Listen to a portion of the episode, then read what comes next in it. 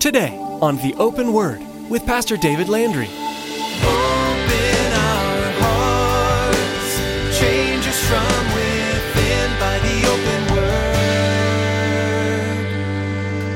Give us ears to hear your truth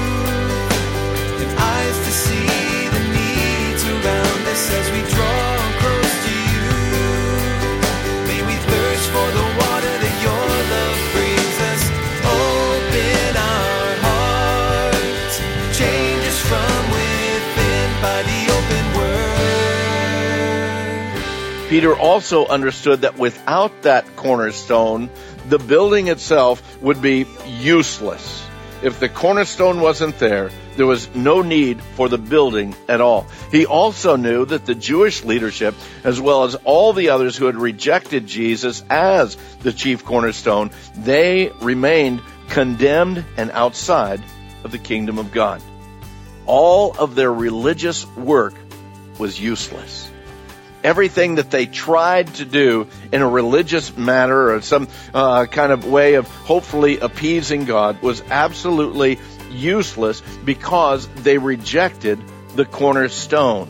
Any mason knows that the cornerstone of a building is absolutely pivotal to its foundation. The Word of God says that Jesus is the chief cornerstone of the Christian faith. Without Christ, the entire church collapses. In today's message, Pastor David teaches us that though the Pharisees and Sadducees worked hard in their religious rituals to appease God in their own strength, because they rejected the chief cornerstone, they stood condemned and outside the kingdom of God. Now here's Pastor David with part 1 of today's message, Jesus the chief cornerstone from 1 Peter chapter 2.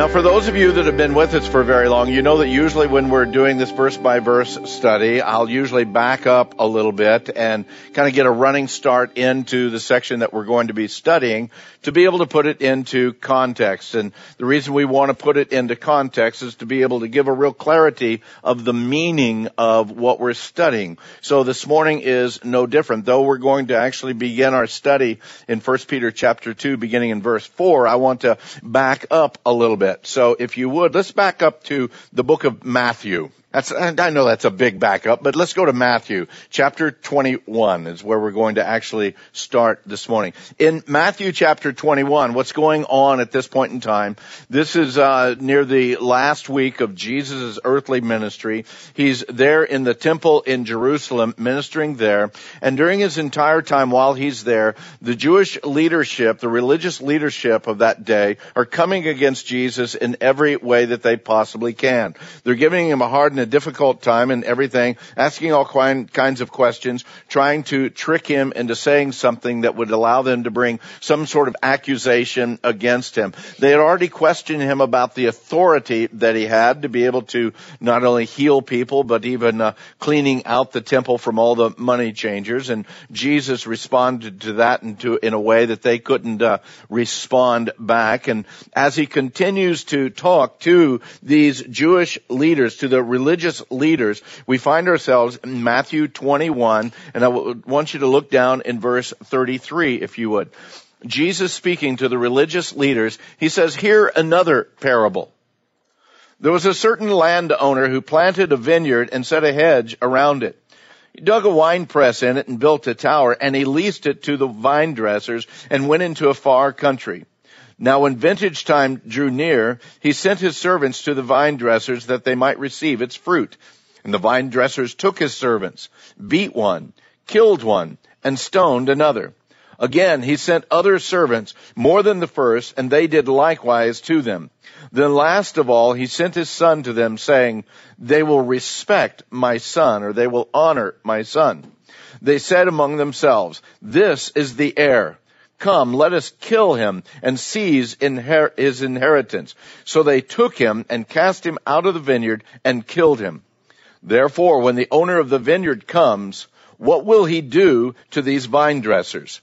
And they said to him, he will destroy these wicked men miserably and lease his vineyard to the other vine dressers who will render to him the fruits of their seasons. Now I need to stop right there. I need to tell you, Jesus is not giving them a parable about the dangers of having rental properties. Okay? That's, that's not what this parable is about. It comes with its own problems, but that's not what he's sharing here. Jesus goes on to speak to them in verse 42.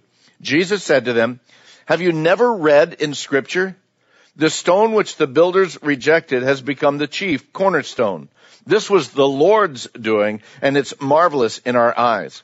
Therefore I say to you, the kingdom of God will be taken from you and given to a nation bearing the fruits of it. And whoever falls on this stone will be broken, but on whomever it falls, it will grind him to powder. Now, when the chief priests and the Pharisees heard these parables, they perceived, in other words, they finally caught it. They perceived that he was speaking to them.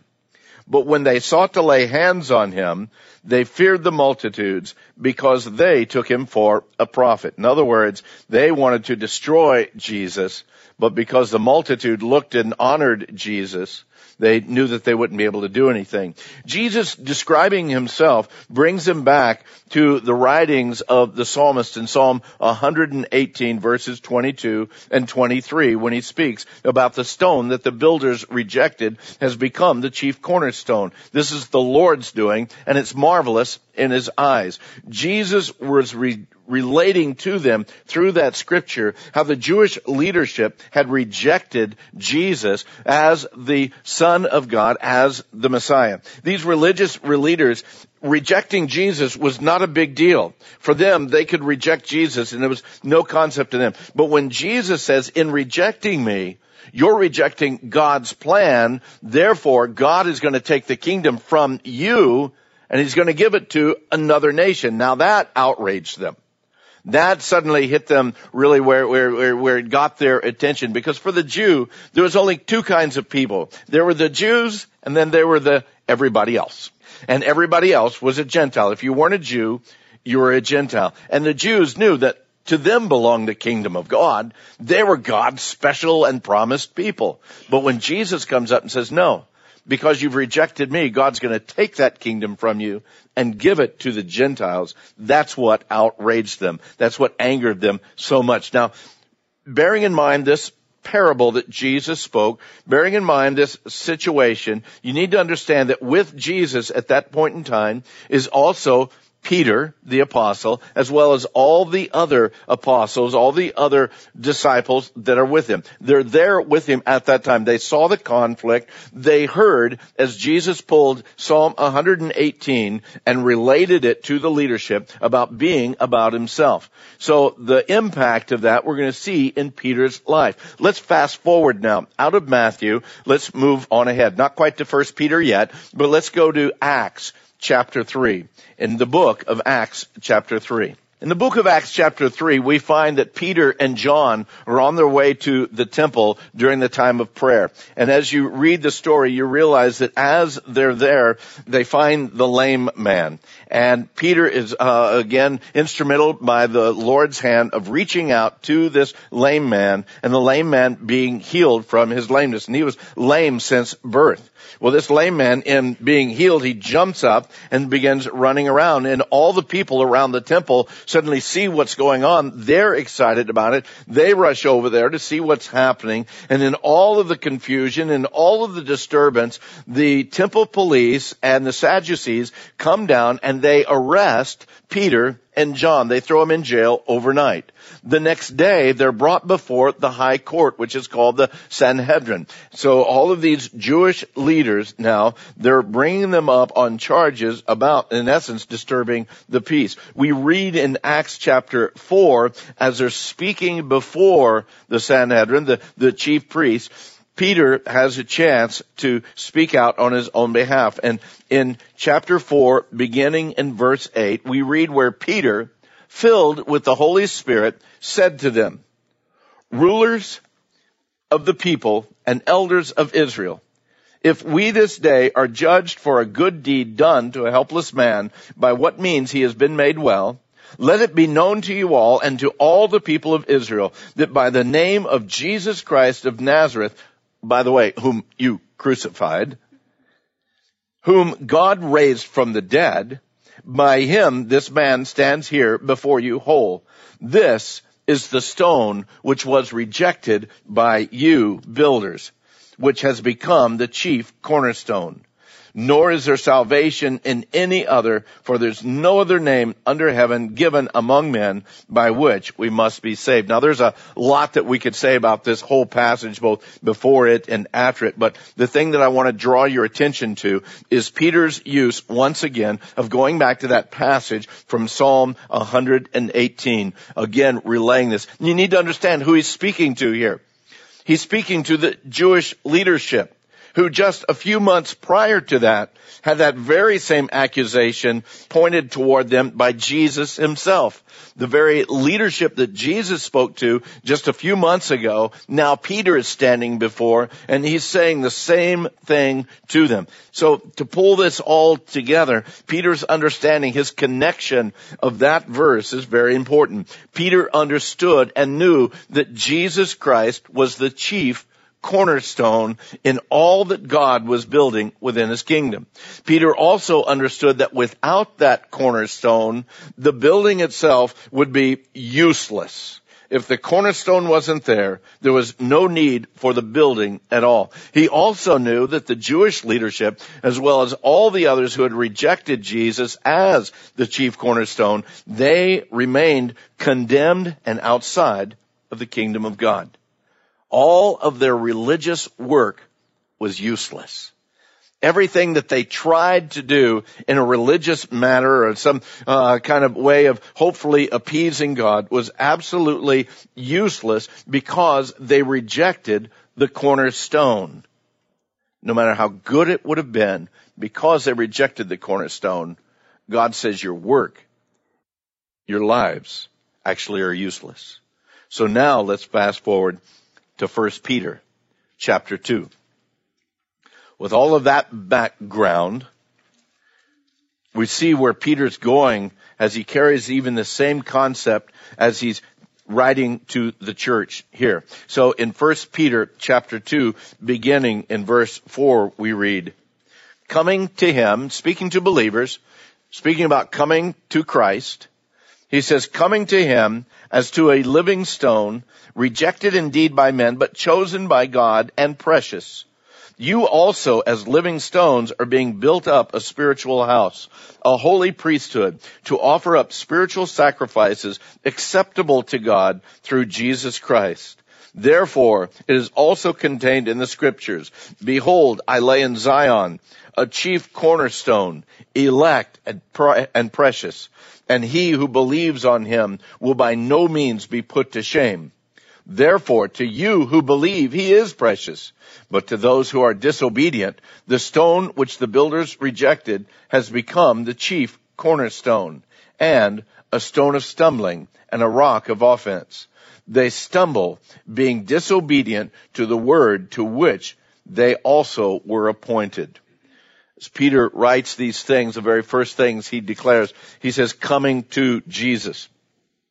Coming to him as a living stone.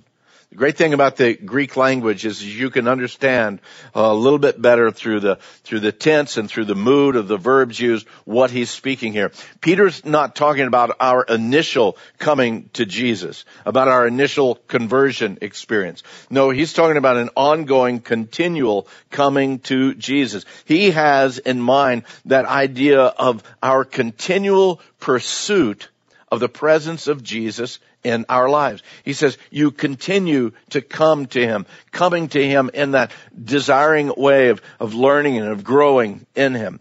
He has that understanding that if you and I are believers in Christ, that there will be that desire in our lives to pursue after the things of Christ, to pursue that relationship with Him. He says here, coming to Him, coming to Jesus as a living stone, rejected indeed of, by men, but chosen by God and precious. And just as we spoke in the opening of this, all the way back in Matthew, but actually all the way back to Psalm 118, then Matthew 21, and then Acts chapter 4, Peter uses a metaphor that's already laid out in scripture that speaks of who Jesus is. Jesus is that living stone, the cornerstone, the very foundation of the kingdom of God. Jesus isn't some dead saint. He's, he's not a relic. He's not some concept. He's not even a way of life. Jesus is the resurrected one of God. He's the foundation that the Lord builds his kingdom upon. And beloved, just as Paul tells us in 1 Corinthians chapter 3, that there's no other foundation that anyone can lay but that which is laid. And that is Jesus Christ. In your life, in my life, in the life of the entire world, if we're going to be pleasing to God, the foundation of our life has to be centered on, has to be established on Jesus Christ himself. Again, the foundational stone that needs to be in place. Yet Peter tells us that this living stone was rejected by men. The sad reality is that the, the vast majority of humanity has rejected the call of Jesus Christ as the one and only Savior of God. You look at the world today and you realize those who are truly born again are a very small minority in the grandeur of, of the populace of the whole world. Even in the United States, I would say that true believing Christians are not the majority in our country. We can tell that just by the direction and the way and the mood that our country is moving at this point in time. Jesus himself says that broad is the way and many there be that find it that leads to destruction. But narrow is the way and few there be that find eternal life. The vast majority of folks have rejected the reality of Jesus as being that cornerstone. God yet chose him for that very purpose. As Peter said, rejected indeed by men, but chosen by God and precious. The contrast again, the heart of man and the purpose of God. We look at that word precious. Another version puts it and says, whom, whom men have thrown away as useless, but for God he is the most valuable stone. The, the picture that I get in my mind here of men throw away as useless, but for God a very valuable stone is as if we're at, there at the mountains and we're chipping away at a mine and we're looking for certain stones. And suddenly as we're chipping away with our hammer, we, this, this, this stone rolls out bigger than a golf ball and it's all, uh, white and, and clear. And, uh, we look at it and say, no, that's not what I was looking for. And we throw it behind us and we keep digging because we're looking for agates or we're looking for turquoise or we're looking for some other stone. But yet the very thing that came out was a diamond and we've thrown it behind us thinking that it's useless. That's the very idea of what Peter is saying here. Rejected by men, but chosen by God and precious the word precious when we look at that. English versions, when we translate it into our English language, it should have that meaning of the value of something, just like again, precious gems or precious stones. But my mind kind of works whenever I see this word precious, it goes a whole different way. Not only the Hobbit thing that messed me up uh, about being oh, so precious, but um, the the thing when you when you when you look at babies and you look at little babies, and say, oh, isn't that precious? That that's not what Peter had in mind here. Peter had in mind here something that's honored, something that's valued greatly, precious in the eyes of God.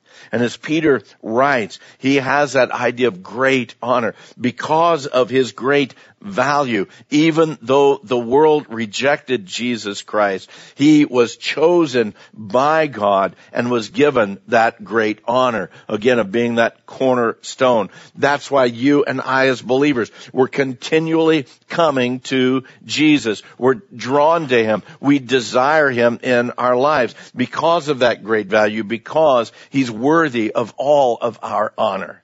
We move on. We look at verse five.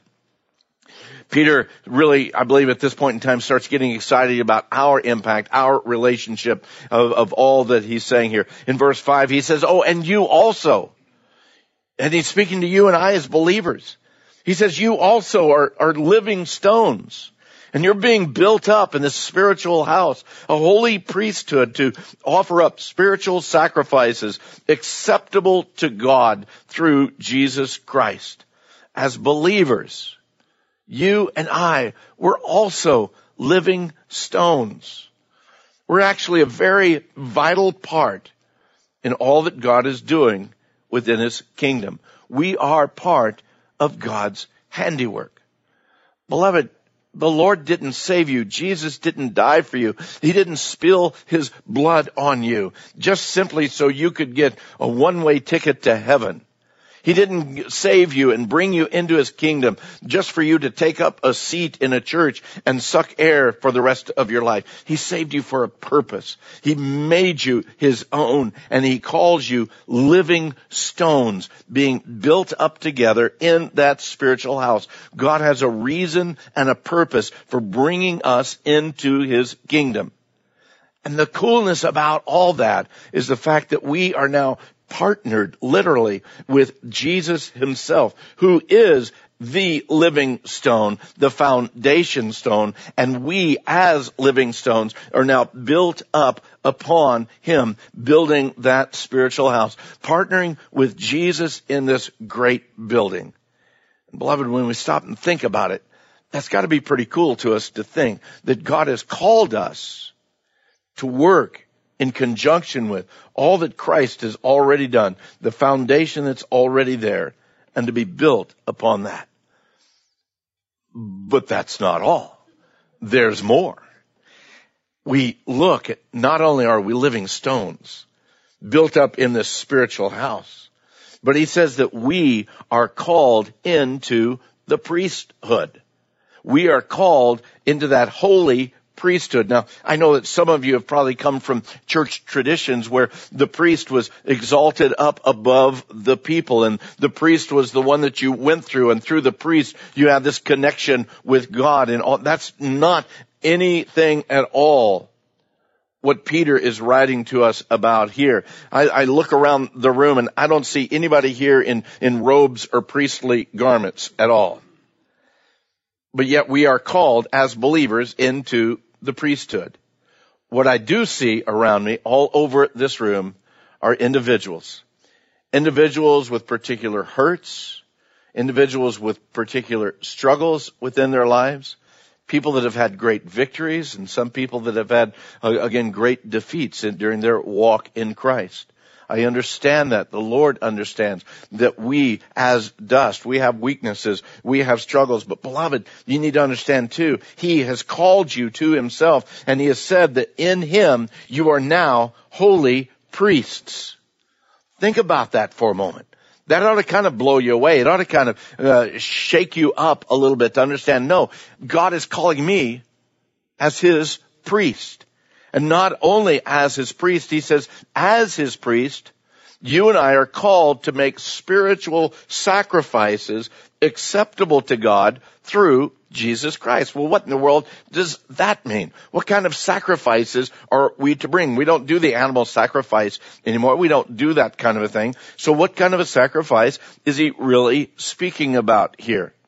Well, one of the things I know that he's speaking about, we find in the book of Romans. If you turn to Romans chapter 12 with me. Some of our spiritual sacrifices might be in the good works. It might be in the deeds that we do around us as we serve the world that's around us. But I believe that it's much, much more.